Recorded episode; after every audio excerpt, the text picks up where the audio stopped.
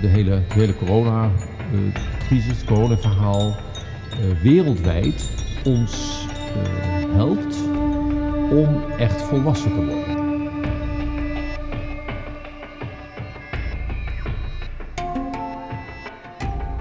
En wat ik zeg maar zo boeiend vind om met jullie in gesprek te zijn over het thema corona, dat het zo weinig gaat over wel of niet vaccineren, wel of niet je houden aan de regels of het eens zijn met. Uh, of het juist helemaal niet er eens mee zijn. Maar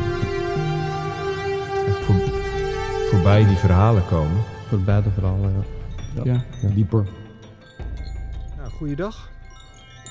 We zijn, uh, zitten hier weer in de joert met uh, Sven, Vicky, Jan en uh, Ton in de Sinai-woestijn die uh, in ieder geval in de geest uh, bij ons is. Um, en we gaan weer een podcast doen met elkaar. En deze keer gaan we het hebben over het thema corona. Dat is toch een thema wat in deze tijd het verdient om eens aangekeken te worden. We gaan met elkaar het afpellen en kijken waar het wat ons betreft over gaat, wat het oproept. Um, nou ja, hoe je daar doorheen beweegt um, in connectie met jezelf en met anderen. Um, en uh, Jan, ik uh, zou graag weer bij jou willen beginnen, aangezien jij dit, over dit thema veel en diep hebt nagedacht. Ik ben benieuwd wat, waar zit jij als het gaat over corona? Ja, ik heb er inderdaad al wel heel veel over nagedacht, maar ik, ik vind het ook een heel verwarrend thema. Dus ik, uh, ik vind het leuk om daar met jullie het over te hebben. Ook omdat ik ja, eigenlijk op zoek ben naar wat, waar sta ik nou eigenlijk? Wat vind ik er nou eigenlijk van? Niet dat het nou om mijn mening gaat, want uh, dat is misschien het eerste wat ik er nu over wil zeggen. Dat ik op twee niveaus daar het, het gegeven machteloosheid tegenkom. Het eerste niveau van machteloosheid is dat ik het zo verwarrend vind, alle veelheid van data, informatie, opvattingen, kennis, uh, uh, ervaringen, dat ik uh, als het ware een hele brede scope zie van ja, dat speelt allemaal, dat speelt allemaal wat vind ik er eigenlijk van? Dat vind ik dus al, al moeilijk om, om daar uit te komen. En het tweede niveau van, van machteloosheid is, uh, wordt aangeraakt bij, stel dat ik nou dat ga vinden. Hè? Ik, dit is wat ik ervan vind. Ja, nou en? Ik bedoel, wie zit erop te wachten? Hè? Er zijn zoveel mensen die van alles vinden en ik ik ben een van de vele roependen in de, in de hele menigte. Dus dat, dat, dat vind ik het, het verwarrende in deze hele, ja, deze hele crisis, corona. Maar ik zie er wel een heel aantal uh, fascinerende aspecten in. En ik, ik wil één aspect uh, noemen om mee te beginnen. dat is de grote polarisatie als het over corona gaat. Je hebt heel van links tot rechts, je hebt heel veel opvattingen, je hebt uh, grosso modo de mensen die zeggen je moet je gewoon aan de regels houden. En je hebt de mensen die aan de andere kant zeggen het is allemaal helemaal niet waar, het is geen grote crisis, uh, die, die zich uh, er verzetten. Nou, dat is een, polariteit. En wat ik heel erg een uitdaging vind, is om in het midden te blijven staan. En dat vind ik bij, altijd veel, bij veel tegenstellingen, maar zeker bij, de, bij deze tegenstellingen zo. Dat ik aan de ene kant kan zien, oké, er zijn mensen die graag de regels willen handhaven en er zijn mensen die zich te, daartegen willen verzetten. Kan ik mijn eigen bewustzijn zo ruim maken dat ik ze allebei in mijn bewustzijn kan hebben.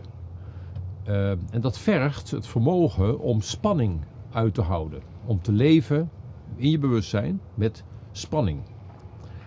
En dat vergt uh, ja, volwassenheid uh, van mijzelf, ik denk van iedereen. En ik denk dat de hele, de hele corona-crisis, het coronaverhaal, wereldwijd ons helpt om echt volwassen te worden. Om in staat te zijn die spanningen tussen al die standpunten inderdaad te belichamen en uit te houden. Daar zijn we nog lang niet, denk ik. We zitten er middenin. Maar ik zie dat als een soort lichtend perspectief van eh, deze lastige tijd waar we nu in zitten. Dat is een eerste observatie. Wauw. Ja. Dus verwarring. Wat vind ik ervan? Wat je ervan vindt is verwarring, maar ook wat heeft het voor zin om er wat van te vinden? En tegelijkertijd het waarnemen van die polarisatie en daarin eh, het belang zien van in het midden blijven staan. Ehm, Sven, Ja, eh, ja, extra fascinerend vandaag is denk ik wel dat jij eh, zo meteen getest gaat worden. ja. Vertel, wat gaat er op dit moment door jou heen? Naast snot. ja. Het heeft iets onwezenlijks.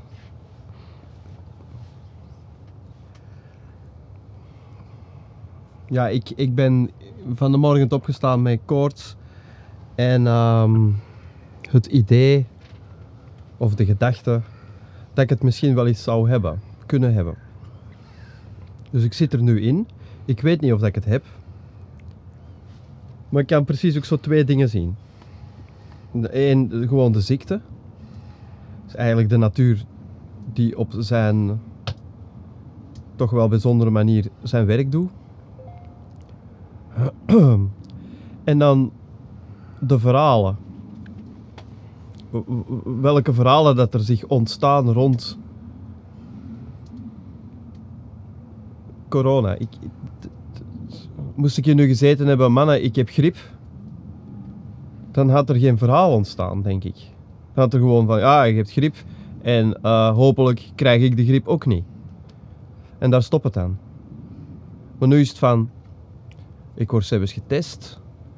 Stel, ik heb corona, of stel, ik heb geen corona, dan weten we eigenlijk nog altijd niet zeker of dat ik dan corona heb. Maar het stopt niet. Je, je, het, het legt iets bloot in ons, denk ik. Het legt de, eh, de interconnectie met elkaar bloot. Want Dirk gaat straks naar huis en moet dan dingen ondernemen om zijn mannengroep volgende week anders in te kleden of te cancelen. Er komt een soort van stuk van collectieve verantwoordelijkheid mee naar boven drijven. Als één iemand het heeft en komt in contact met één iemand anders, dan ja, waar begint de verantwoordelijkheid en waar eindigt de verantwoordelijkheid en wat zijn de raakpunten in, in, dit, in dit verhaal? Dat is hetgeen dat mij eigenlijk in, in, in de veilige bedding waarin ik mij voel tussen jullie toch wel bezighoudt, is van ja, ik ben misschien ziek, maar waar stopt mijn verantwoordelijkheid en waar begint die van een ander? En, en, hoe, en hoe blijven we met elkaar in contact staan? Voor hetzelfde geld hadden jullie gezegd van oké, eh, het risico is er, wij zijn weg. En dan is er niks. Dan, zijn we, dan- zit iedereen terug alleen. En dat is eigenlijk hetgeen dat er gebeurt ook in de samenleving. Je, hebt, je wordt positief getest, je moet in quarantaine, je gezin moet mee in quarantaine. Eh, een heel deel van de economie wordt, wordt, wordt platgelegd. Ehm, en eigenlijk gaat het maar gewoon over een, een, ziekte. Het, het, het gaat niet over straks komen ze met F-16's overvliegen en ze gaan hier bombarderen. Nee, het gaat, het gaat over een ziekte. En je wordt ziek en sommige mensen halen het niet vanuit die ziekte. Maar ik zie eigenlijk niet zozeer het verschil tussen deze ziekte en andere ziektes dan. Ik kan morgen kanker krijgen en het halen. Maar, en mijn buurman kan kanker krijgen en eraan sterven. Waarom hebben we, en dat is een vraag die ik mij al een paar maanden stel, is waarom zijn we zo gefocust op, op dat corona-verhaal? En dan is het heel gemakkelijk omdat die, omdat die, die, die, er zijn veel vraagtekens, omdat er van alles geregeld wordt van, vanuit overheden en dan wordt er heel snel, durfde dan wel denken, dat er een, een, een plan achter zit. Een, geopolitieke oorlog, of een bepaald complot. Of de Big Pharma die van alles aan het uitsteken zijn. Of... En hoe langer hoe meer dat je daar dan in zit, en dat is een heel hoofdelijk iets, je geraakt daar gewoon niet aan uit. Je geraakt daar niet aan uit. En dan denk ik dat ik gewoon moet vaststellen van, dat we misschien collectief allemaal ergens in terecht zijn gekomen, waar dat we met ons cognitieve gewoon niet uit geraken. We geraken er niet uit. En dan, eh, dan durf ik toch wel de reflex hebben van, ja. Maar het is ook natuur. En, en, en het lichaam luistert mee. Het is geen ziekte in uw hoofd, hè. het is een ziekte in het lichaam. Dus, dus misschien zegt dat wel iets van, ja, kijk naar uw lichaam in alle, in alle vormen, in, in, alle, in alle hoedanigheden. Ehm, een, een, extreem standpunt. Ik heb een tijdje een extreem standpunt aangenomen van alle jongeren moesten binnenblijven, eh, bedrijven worden gesloten, voor dan die paar mensen die slecht voor zichzelf zorgden, die dan een, een, de ziekte kregen en het risico liepen om te sterven. Dat vond ik heel oneerlijk. Want vanuit die gedachtegang dan dacht ik van, ja, eh, die mensen hebben eigenlijk al heel de tijd, er zit een flink oordeel op, hè. Ik, ik, ik, ik voel dat zelf ook. Hè die mensen hebben heel hun leven slecht voor zichzelf gezorgd, slecht voor hun eigen lichaam gezorgd. Die zijn het zwakste in het geval van corona en daarvoor moeten wij maatregelen nemen. Maar ik raak er niet aan uit als ik, daar, daarin, als ik die, die lijn bewandel.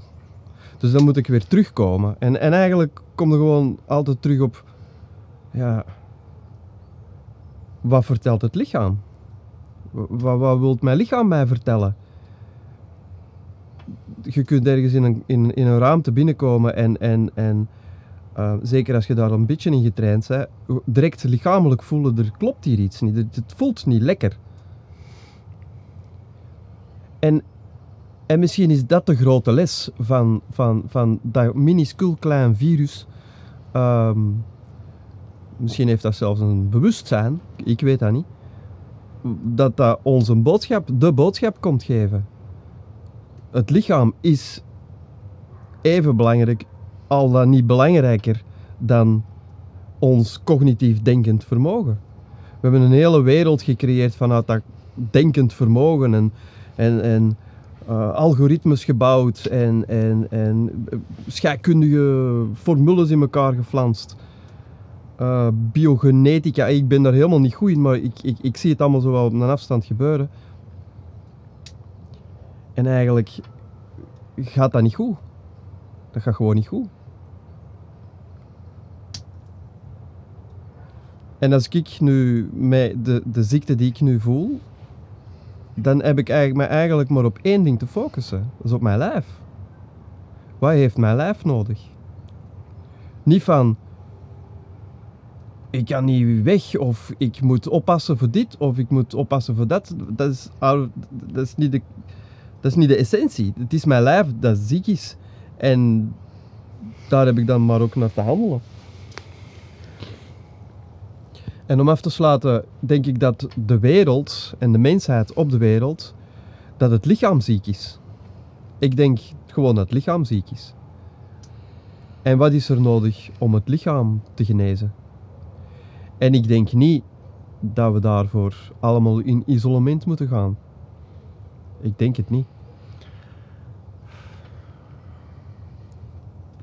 Wauw. Mm. Dat raakt me wel als je dat zo zegt. Zeg maar, wat is de essentie? Luisteren naar het lichaam, luisteren naar jouw lichaam op dit moment. En dan krijg ik kippenvel als je even de link legt naar de wereld. Het lichaam is ziek en wat dus niet nodig is, is in isolement gaan.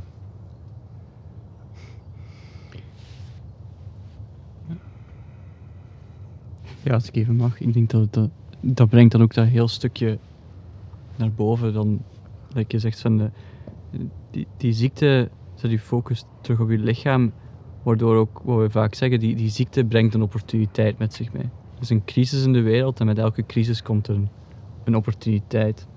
Een opportuniteit hier is dat mensen nu de kans krijgen om terug naar hun lichaam te gaan kijken, terug te gaan voelen. En de vraag is dan natuurlijk, kun je uit die angst en uit dat doemdenken komen om dat ook effectief te gaan doen. Effectief te gaan zakken en te gaan voelen.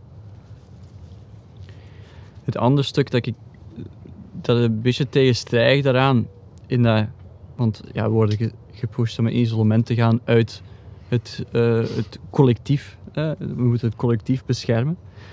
Maar ik denk dat er een stukje dat je in het begin aanhaalt rond, ehm, ja, ik ben ziek, waar is mijn verantwoordelijkheid, waar begint die en de volgende persoon heeft daar, heeft daar effect van.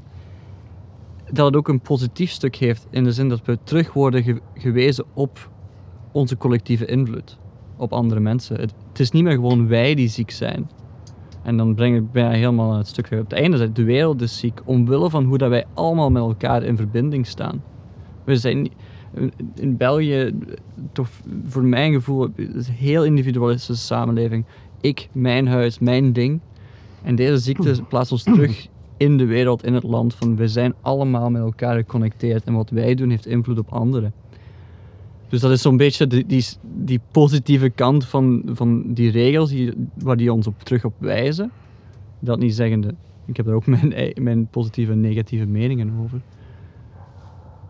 Maar de conclusie hier die ik wou geven was van de ziekte geeft ons een opportuniteit om naar binnen te keren, ons lijf terug te gaan voelen en terug te denken aan het collectief. Wat we zo vaak vergeten zijn in deze westerse samenleving. En nog één dingetje aan toevoegen. In, in de vorige podcast br- bracht Jan iets aan van 400 voor Christus, eh, Griekse samenleving, filosofie. En, en, en een stukje dat er echt gebeurt is in, in, in de westerse filosofie, is de splitsing tussen geest en lichaam. Wij hebben op dit moment, 2400 jaar, dat we zeggen, hebben wij gewerkt aan de splitsing tussen lichaam en geest. En we hebben de geest voorop geplaatst op het lichaam. Onze hele westerse samenleving is daarop gebouwd. Iets wat je niet ziet bijvoorbeeld in een Oosterse samenleving, waar die twee als een eenheid en een holistische visie worden gezien. En je kan heel veel van de manier waarop wij naar de wereld kijken, heel veel van de crisissen in de wereld terugleiden op die splitsing die wij gecreëerd hebben. Die splitsing heeft ook heel veel mooie dingen teweeggebracht. We hebben heel veel evolutie wetenschappelijk en, en technologisch doorgekregen, omdat we eh, cognitief zijn gaan focussen. Maar die eenheid is terug nodig. En je ziet dat wel voorkomen in bepaalde velden, zoals ik ga daar nu niet in de diepte ingaan, maar in de fysica, de manier dat dat meer is gaan evolueren de afgelopen 50 jaar, daar zie je wel die eenheidsvisie terugkomen. En terug die connectie met de aarde. Het is allemaal één geheel. En ja, ik, ik, ik ga het daarbij laten. En het enige laatste dingetje dat ik daarbij gooi, want het connecteert zich ook weer terug naar het vrouwelijke. Ja. Als de aarde ziek is, dan is de, het vrouwelijke dan is de moeder ook ziek.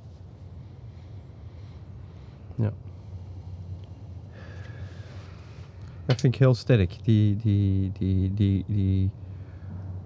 We stellen ons de vraag over wat gaan we een podcast houden. En we, eerst houden we het over de, de, de, de moeder en het vrouwelijke. En nu houden we het over corona. En, maar het vrouwelijke eh, reist precies ook altijd mee in, in elke vorm van, van probleem of, of thema dat we aanhalen.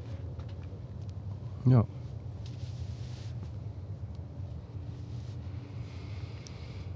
Ja, wat vraag die mij bij opkwam toen ik net naar jou luisterde, Sven, van zeg maar de essentie is dat ik naar mijn lichaam te luisteren heb. En ik ben eigenlijk wel benieuwd, maar op het moment dat je dat vandaag op een aantal momenten zie ik je dat zo doen, zeg maar. Wat zegt je lichaam dan?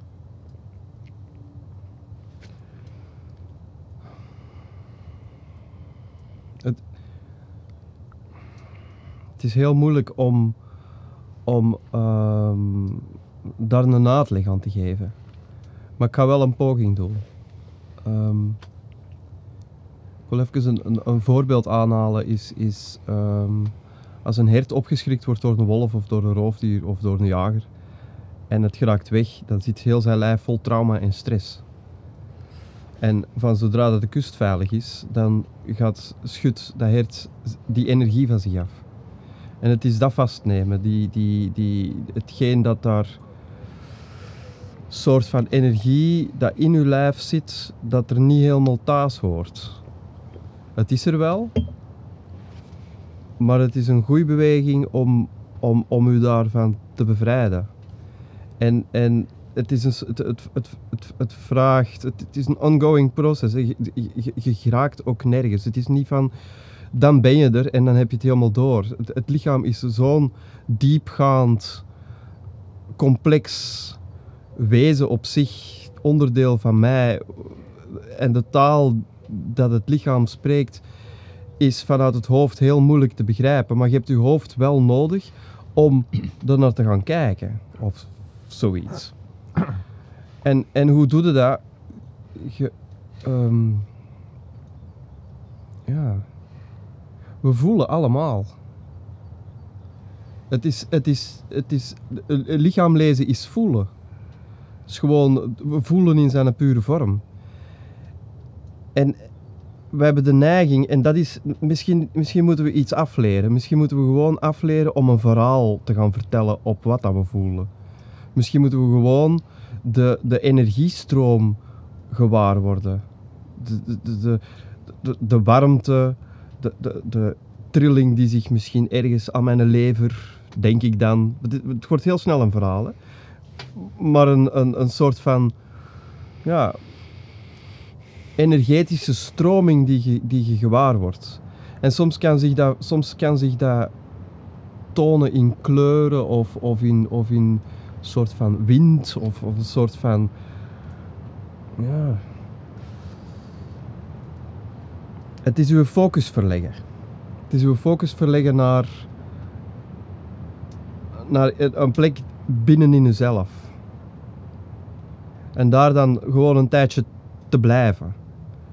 Niet direct met een diagnose af te komen of niet direct. ehm, er zijn plekken waar dat mijn ervaring is, waar dat voor mij veel gemakkelijker gaat, is in, in, in Hearts of Men, de workshops Hearts of Men. En dan gebeurt het wel eens ehm, dat er ineens een verhaal ontstaat. En dan begin ik zo echt bijna te rillen en, en, en, en daar gewoon bij blijven. En voordat je het weet, ineens reageerde. Ineens komt er een reactie. Ineens komt er een heel, een heel zuivere, eh, verbaal dan, een, een, een, een, een, een boodschap vanuit het lichaam. Ik denk de valkuil daarin is om gaan willen lezen wat dat je lichaam zegt, om dat dan te gaan vertellen. Nee, het is eigenlijk gewoon, je gaat daar naartoe en je blijft daar. Je gaat nergens anders naartoe, je blijft daar gewoon. Je blijft daar aanwezig. En soms, soms verschuift dat, soms gaat, soms gaat dat naar je benen of naar je handen, of soms, gelijk als nu, ik voel me heel zweterig en zo. Het leren voelen van, pff, zo wordt zoiets eh, ongemakkelijk en, en en alle dogma's en de oordelen en de verhalen en, en het gewoon als een neutraal iets aanschouwen. Een toeschouwer zijn van, van wat dat je voelt. En dan denk ik dat je op een gegeven moment dat de woorden vanzelf komen. Als dat nodig is om iets te zeggen. Hè. Dus soms is het gewoon ook helemaal niet nodig om iets te zeggen. Soms moet ook gewoon iets doorvoelen en is het klaar. Soms moet ook wel, soms moet, moet je ook wel interveneren en zeggen stop, klaar. Voelt niet goed. Het voelt niet. Ja. En, en als we dan teruggaan, als we dat dan terug brengen in de maatschappij, dan ik denk dat het ik denk dat de voelers moeten opstaan. Ik denk dat degenen die, diegenen die kunnen voelen, dat die contact moeten treden met de hoofdelijke, de nars en de, en, en de mina en de, en de magiërs en de heilige geesten, die het allemaal zo goed helder kunnen zien en vertellen, dat, dat die hun ding binnenbrengen. En, en er is inderdaad al honderden jaren, jullie weten dat beter dan ik, dat dat, dat, ah, dat, wordt zo, dat wordt zo weggeschoven. Hij is gevoelig. Ook als man komt het terug weer op mannenwerk. Gevoelig zijn mag er niet zijn. Maar ik denk dat er een enorme kracht van uitgaat. Ze jaren, jaren in de katholieke kerk is ook jarenlang de vrouw in een ondergeschikte positie gebracht. Eh, Ik denk dat dat is omdat de vrouw zo krachtig is. En dat het de, de, patriarchaat zich bedreigd voelde door het vrouwelijke. Ik denk dat dat met het voelen juist hetzelfde is. Het heeft een zo'n penetrerende kracht als je, als je het kunt kanaliseren.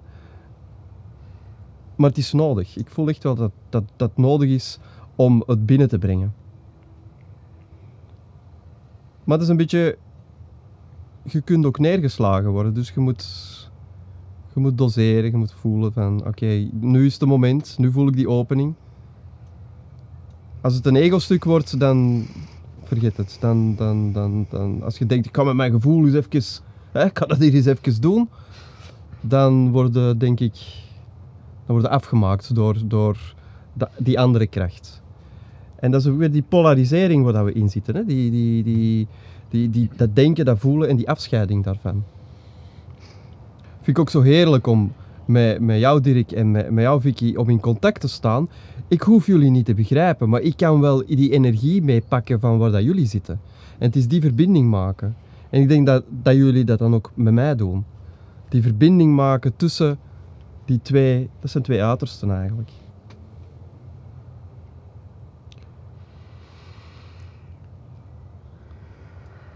Ja.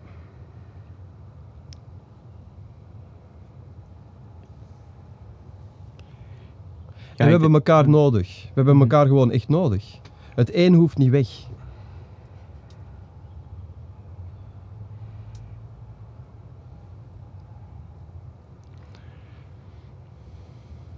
Ja, als ik naar jou luister, dan voel ik de uitnodiging om te gaan voelen erin.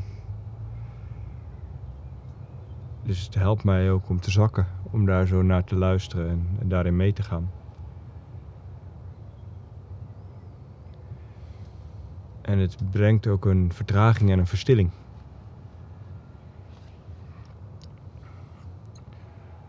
En simpelweg de vogels horen fluiten mijn eigen lichaam voelen.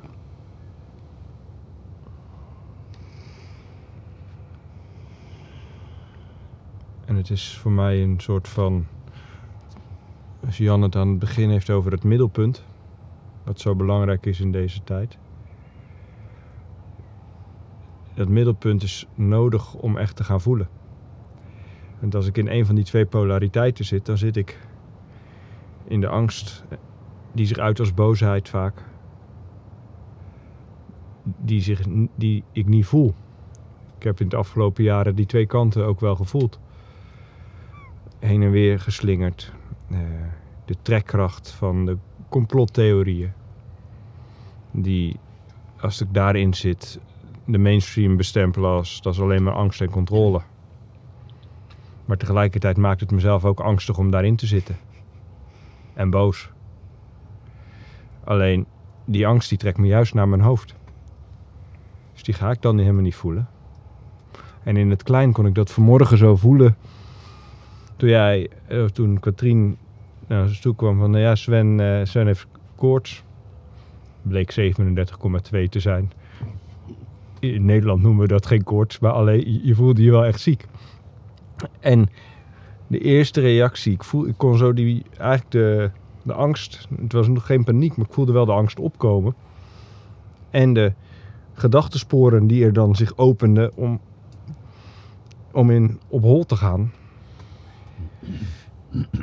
En ik, ik hoefde er niet helemaal in mee te gaan. Maar toch ontstond een gesprek wat wij even hadden en met Vicky en Jan. En pas na tien minuten dat ze zoiets hadden van de constatering van... Oh, wat rot dat je ziek bent. Of dat Sven ziek is. Dus ik vond dat vond ik eigenlijk best confronterend. Van, wat doet het met me? Het gewoon menselijke, iemand is ziek. En de reactie vanuit mijn hart zou zijn van... Is vervelend dat je ziek bent.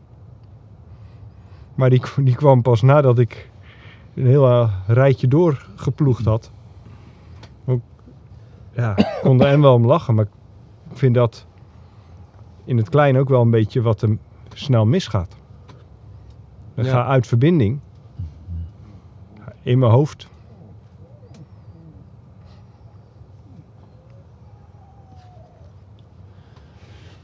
Ja, we gaan uit verbinding in ons hoofd. Hè? We verliezen de verbinding met het lichaam. Ik vond het heel mooi zoals Sven dat omschrijft. Eh, het tastend zoeken naar wat is er in dat lichaam. Wat voel ik daar? Niet meteen het willen benoemen of een oplossing zoeken, maar stilte aanvaarden, het niet weten aanvaarden, erbij blijven, aanwezig blijven. En al, al luisterende moest ik heel erg denken naar, aan, aan wat wij eh, in de zomer weer hopelijk gaan doen, in deze juni, met onze Heart of Man vierdaagse in Orval, wat eigenlijk een, ineens wordt me dat duidelijk, het eigenlijk een oefening is in, in het lichaam zakken. Dan is, wij werken dan met de cirkel vaak, hè, cirkel, en ook met stilte en niet weten. En eigenlijk vormen we dan met elkaar, 20 man, 25 man, hoeveel zijn het er? vormen we een lichaam. Waar we samen inzakken, in zijn. Het wordt wel gezegd, ik weet niet wie dat, wie dat voor het eerst zei, ik denk Ton, sitting in the fire. Als het lastig wordt, als je het niet weet, als je dingen tegenkomt, kraken en piepen, je wil er van weg, je wil een oplossing gaan zoeken, je wil in de actie, laten we dit, laten we dat. Nee jongens, sitting in the fire. Blijf erbij, blijf het voelen, blijf in je lichaam, blijf registreren, blijf waarnemen. Wat er gebeurt, wat er is. Een heel moeilijk proces. Voor mij, eh, zeker de eerste paar jaar dat ik dat meemaakte, vond ik dat een heel erg moeilijk proces. Omdat ik na een halve dag ook met plannen kwam. eh, laten we dit, laten we dat. En heel erg gefrustreerd werd eh, omdat het dan niet ging. Tegenwerpingen dacht ik, ja, zo, zo komen we nergens. Alsof we ergens heen moesten. Ik heb geleerd om dat proces in te gaan en te vertrouwen. eh, te aanvaarden en te merken dat op een hele wonderlijke manier er dan na een paar dagen iets heel bijzonders gebeurt. Wat ook weer niet eigenlijk goed uit te leggen is.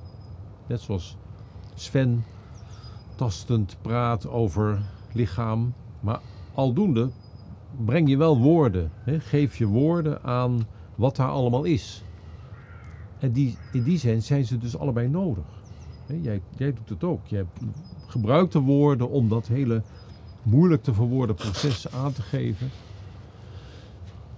Toch communiceerbaar te maken, want dat is nou eenmaal wat wij ook als mensen nodig hebben. Je moet iets kunnen vertellen tegen iemand. Je moet een vraag kunnen stellen. Wat bedoel je daarmee? Je moet je binnenruimte openen voor de ander. En dat doe je ook door woorden. Ja, niet alleen maar, maar ook wel door woorden.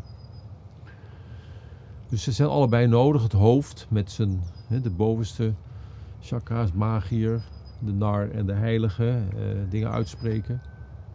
In het midden het centrum van de koning en daaronder de wildeman, de minnaar en de krijger. Hele sterke lichaamservaringen die je daarbij kunt hebben. En we zijn, we zijn dat geheel. We zijn individueel een geheel.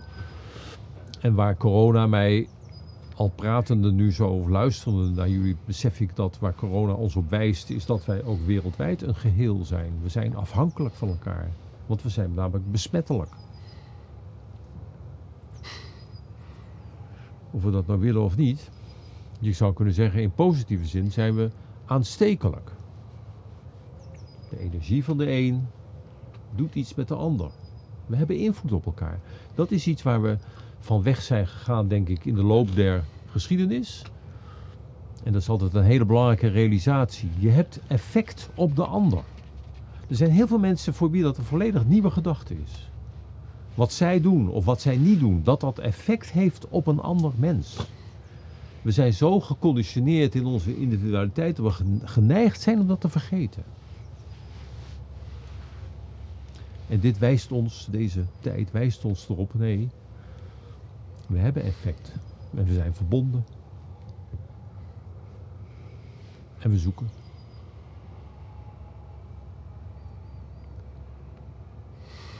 Ja. We zijn stil.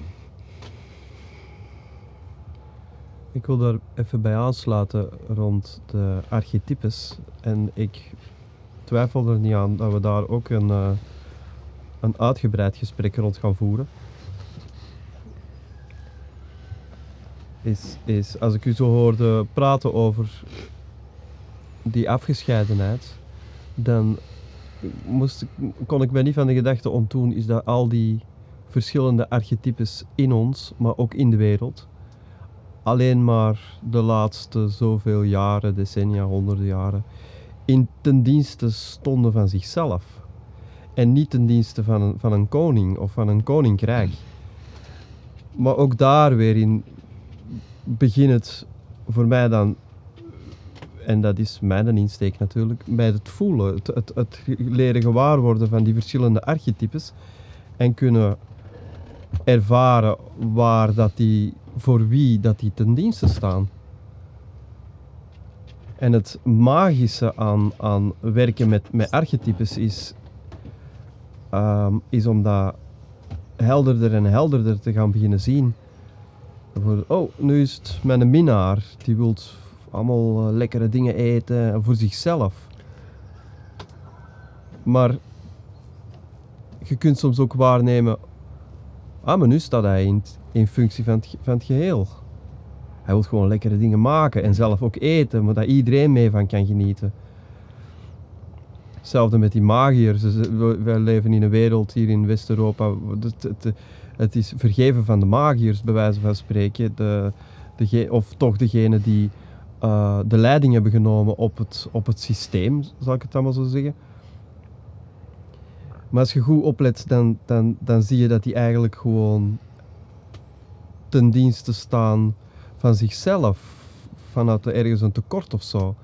En het zou, eh, het zou een interessante oefening zijn om, om, om diep te duiken in de archetypes van jezelf. Om dan vanuit, vanuit die beweging te gaan transformeren en, en, en, en een, een soort van koning centraal te gaan stellen. Maar dat die koning natuurlijk ook ehm, zijn schaduwkanten heeft. Hè. De tiran, de, de, degene die, die... Maar daarin heb ik dan weer heel hard gevoeld, is omdat hij niet ondersteund wordt door de andere archetypes. Dan is hij het kwijt. En dan probeert hij maar gewoon alle, alle verschillende archetypes in te vullen. En dan begint hij te razen en, en, of zich af te sluiten. En dat is hetgeen wat dat er voor mij in de wereld gaande is. We, we missen inderdaad die, die interconnectie met elkaar. En, en het kunnen naar waarde bepalen van... Ja, dat is, dat is, hij heeft een sterkere heilige, hij heeft een sterkere magier. Om dat naar waarde te gaan schatten en elkaar daarin te gaan ondersteunen en te gaan samenwerken vanuit een gelijkheid. Een goed voorbeeld bijvoorbeeld is, is als je aan het begin van je carrière staat en je zegt tegen je ouders, vroeger was dat iets meer denk ik, ik wil muzikant worden of ik wil advocaat worden, dan denk ik dat je heel snel in de richting van advocaat gestuurd wordt. Waarom? Omdat in de ogen van een bepaalde maatschappij is muzikant een minderwaardige positie in de maatschappij. Maar dat klopt niet. Dat klopt gewoon niet. Want het is, het is gewoon allemaal heel, heel waardevol en heel belangrijk. En dat heeft ervoor gezorgd dat we, dat we, dat we in, ene, in ene kant zijn terechtgekomen van, van ja, meer de bovenkant denk ik, van, van dingen te gaan eh, willen creëren, een heldere blik en, en Maar we luisteren allemaal naar muziek, we, luisteren, we, luisteren, we kijken allemaal naar kunst, bij wijze van spreken. Dus, ja. Maar we willen er niet voor betalen. Nee, we willen er niet voor betalen. We willen het eh, illegaal downloaden. En we krijgen het gratis, denken we, via YouTube. Ja. Maar goed, het is, het is voor mij wel, zeg maar, die, die bovenkant, de, de, de, de bovenste archetypes, ook in de coronatijd, zeg maar, die gaan over de illusie van het controleren ervan. Hm. En dat is ook, zeg maar, de reflex die ik om me heen zie. Eh, om het te willen controleren, om te voorkomen dat het misgaat. Die focus op de cijfers en dat is zeg maar, het dominante verhaal wat ons continu verteld wordt. Waarvan je aan het begin al zei van ja, maar eh, waarom wordt er zo gefocust op de, de cijfers van die corona? Eh, en is dat al het enige waar het nog over gaat? Eh, en daar zit een soort van, voor mij een soort van brainwash effect in. Waarvan ik voel van ja, dat is, dat is ook te eenzijdig. Zonder daarmee zeg maar, naar de andere kant door te slaan van een soort van virusontkenner te worden. En dat, dat vind ik, eh, eh, wat, wat Jan aan het begin noemde, kom ik zeg maar, op die middelpositie van waaruit ik echt kan gaan voelen. Dat is, vind ik echt wel een uitdaging om dat vol te houden. Eh, en daarin, ja, daarin te blijven staan. En dan te gaan zakken.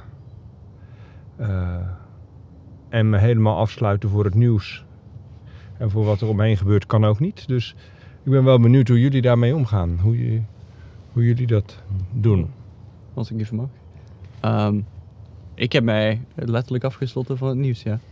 Ehm, ik eh, krijg alleen nog maar mailtjes van de overheid als er iets verandert in de regeltjes.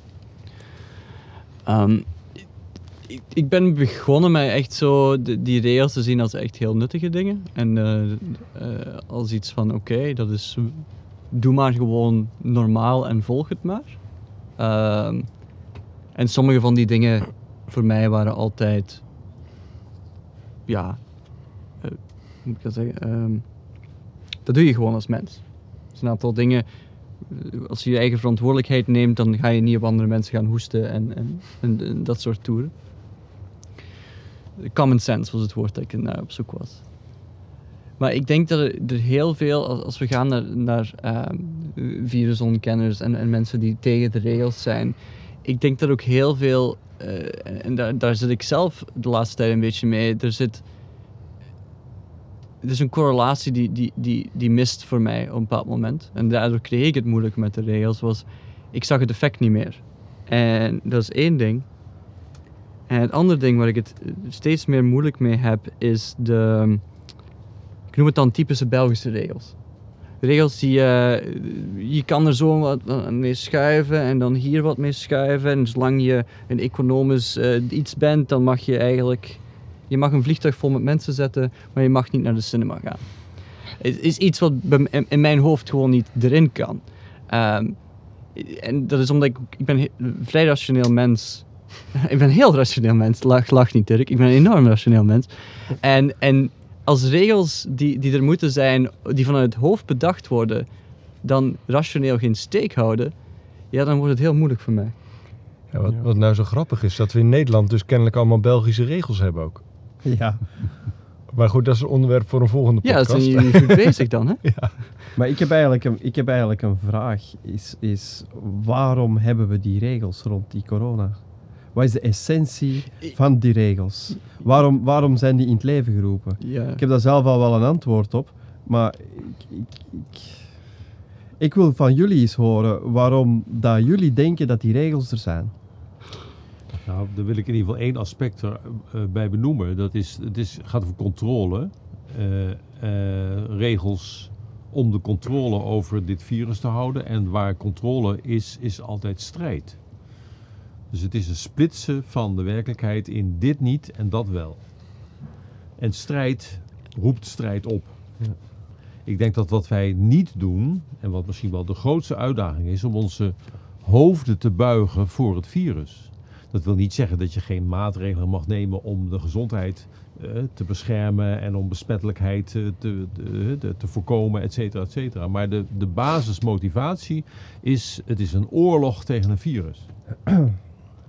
Dat is de wezen van de regels zo, zoals het nu is. En voor mij is dat een grote misvatting om het zo aan te pakken.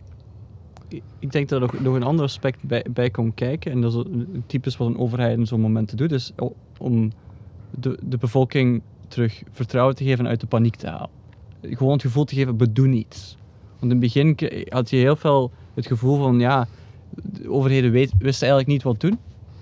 Dus dan doen we maar wat regels dat we weten uit het verleden die kunnen helpen. En daar beginnen we mee. En, maar ik, ik ben het wel volledig eens dat het een strijdding is. En, en, en op dat vlak is het, vind ik het grootste probleem voor mij is... What's the endgame here?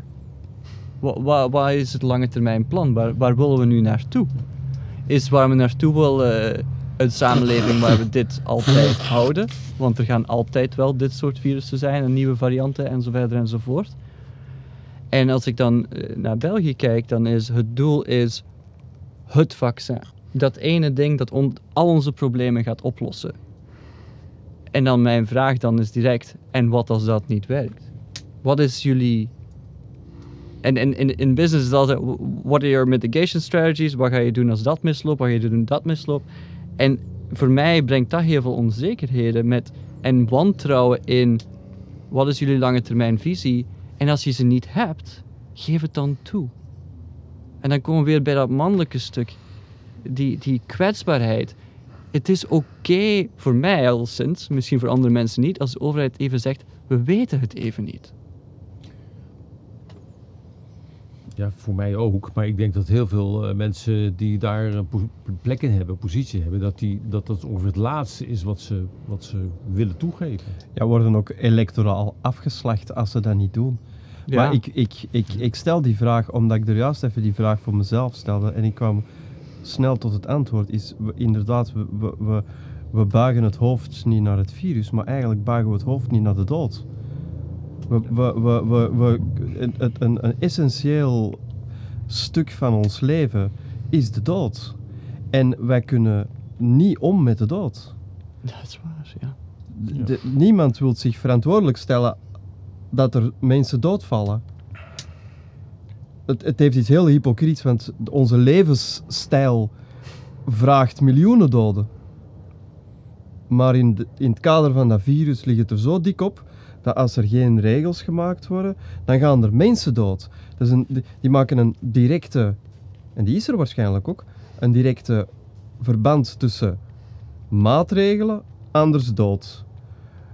Maar wij integreren de dood niet. Hm. Er, er, is, er is geen ruimte voor de dood. Tuurlijk gaan mensen dood als je zwaar ziek bent. Er zijn mensen die gewoon doodvallen. Om, zonder daar koud over, over te komen. Maar... En ik denk dat we dat ook wel los van bedenken van regels, ik denk dat we dat mee in de equation moeten pakken. Ik denk dat we mee die energie van de dood, ik denk dat we die moeten leren aanschouwen, van, van de dood ook in de ogen te kijken. Ja, we hebben in onze maatschappij echt wel de dood verbannen. Als je er naar kijkt, we stoppen onze ouderen in een rusthuis. Moeten we Ja. niet, gaan we om de paar weken eventjes op bezoek. En we houden ze zo lang mogelijk in leven, zodat we zo lang mogelijk de dood niet moeten tegenkomen. En ik denk dat de maatregelen het alleen maar erger maken, want je mag zelfs niet meer een begrafenis gaan. Ja, gaan mensen die doodgaan van, van isolement. ja. Dus ze is er toch. Ja, dat is de schade die we nog maar net Ja. beginnen te zien, zeg maar. Ja. Wat het aan depressie en geestelijke... Ja. drankgebruik. Nou, het is wel, zeg maar, waar vanmorgen eh, toen we bij de vorige podcast over eh, het moedercomplex, eh, daar maakte jij Jan de stap van deze tijd brengt ons eh, bij onze angst. En waar gaat die angst over? De angst voor het onbekende en de angst voor de dood. En nu is eigenlijk wat jij. En Ja. van daaruit maakte jij dus stap naar eh, de moeder. Maar ik voelde toen al van ja, daar zit eigenlijk nog veel, daar is nog veel meer over te zeggen eigenlijk. En nu breng jij me ook weer terug van Ja. eh, die, controledrang is voor- voorkomen van het onder ogen komen van onze sterfelijkheid. Het, het hoeft niet per se een fysieke dood te zijn, maar eh, om dan nog even terug te koppelen naar de shamanen in Peru met de ayahuasca. Ze noemen dat eh, la muerta pequeña, de kleine dood, de, de, eh, de vision quest.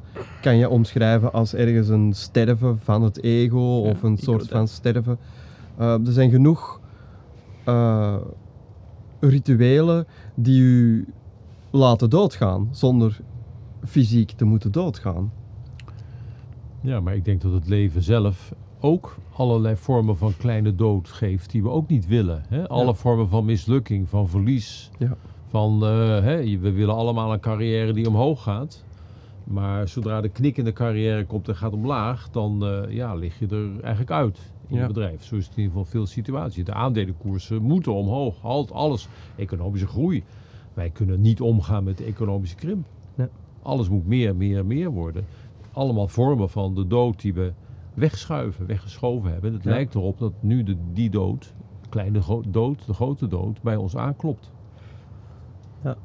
En we hebben denk ik niet is voor- onvermijdelijk. het is onvermijdelijk. Het is ik denk niet dat, ze, dat, we, dat we de keus hebben om niet open te doen. Ja.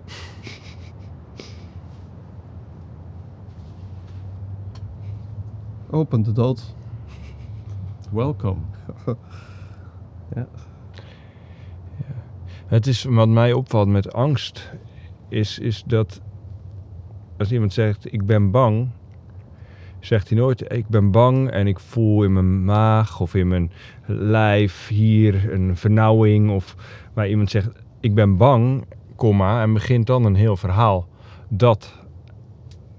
En de essentie voor mij is daarvan dat mensen, eh, inclusief ikzelf, de neiging hebben om mijn angst niet te voelen. Mhm. Dus mensen zeggen wel, ik ben bang. Maar hoe weet jij dan dat je bang bent? En, en dus, zeg maar, op het moment dat ik het niet ga voelen... en dan komen we altijd weer terug bij voelen in, dit, eh, in deze gesprekken... maar die, die angst die jaagt mij voort om... en dat was wat ik vanmorgen even in dat moment van... Sven is ziek. Eh, ik voelde angst opkomen. Wat doet die angst? Die projecteert automatisch zeg maar, een aantal scenario's een aantal dingen waar ik rekening mee waar ik mee aan. En dan, als ik dat niet door heb, ga ik rennen. En dan ren ik eigenlijk op de, vlu- ben ik op de vlucht voor dat gevoel wat ik niet wil voelen. Ja. En ofwel dat soort is dat ik heel hard ga rennen en verdwaal in mijn verhalen. Of het maakt me dat ik boos word op degene die mij het aandoen. Ja. En, en dat onbekende kunnen voelen. En dan in te nemen, te ademen en te voelen dat ik. dat die angst dan verandert in veel. in verdriet. Ja. En het niet weten. Ja, het is eigenlijk heel simpel, hè? maar goed, om het te doen is het heel erg moeilijk. Maar het is heel simpel om te zeggen, ja, ik ben bang. En dat echt te voelen.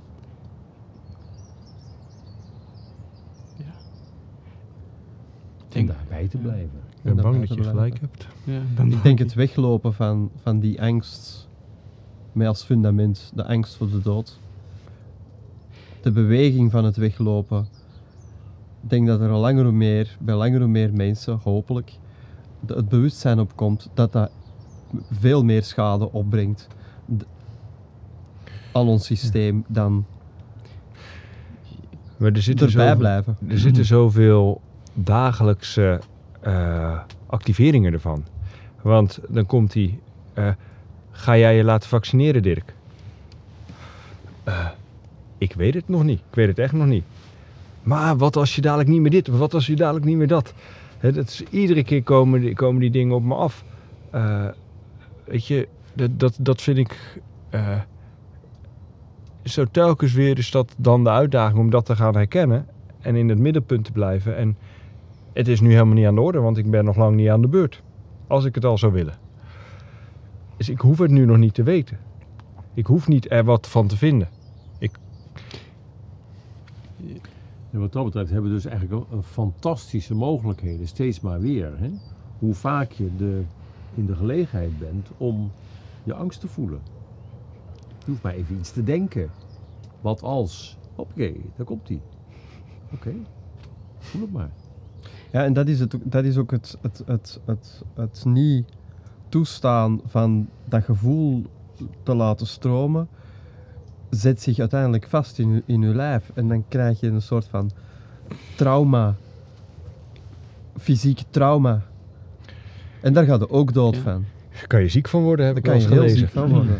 Ik denk dat we ook soms vergeten, veel angsten zijn secundaire emoties. Ze zijn angsten omwille van een andere emotie. Je angst hebt om verdriet te voelen. Angst hebben om, om, andere, om bepaalde gevoelens te hebben die dan zorgt dat je alleen maar de angst voelt. En je voelt de andere emotie niet meer. Dan ben je helemaal ver van huis. Het is altijd fijn om een psycholoog hier als midden te hebben. Ver van huis. De angst om Ja. de angst. Ja, je bent ver van huis. En waar is je huis? In Dat je lichaam. Ja. Je hele lichaam. Ja. En wat ik zeg maar, zo boeiend vind om met jullie in gesprek te zijn over het thema corona. Dat het zo weinig gaat over wel of niet vaccineren. eh, wel of niet je houden aan de regels. Of eh, het eens zijn met. Of het juist helemaal niet er eens mee zijn. Maar eigenlijk voor, voorbij die verhalen komen. Voor beide verhalen, ja. Ja. Ja. Ja. Dieper. En op een bepaalde manier ben ik ook blij dat er mensen zijn die kritisch zijn op wat er gebeurt en daarin heel, heel scherp zijn. En eh, eh, eh, ja, Ik- dat voelt ook wel dat dat zeg maar, in het debat zeg maar, ook wel dat dat belangrijk is. Het is alleen denk ik niet, ik voel ook niet dat dat mijn rol is of dat dat eh, wat wij met Heart of Man willen neerzetten om daar eh, een debatclub in te zijn. Of, Ja. Ik denk niet dat er iets mis is om, om, om een stellingname te nemen, om duidelijke stelling in te nemen van dit vind ik.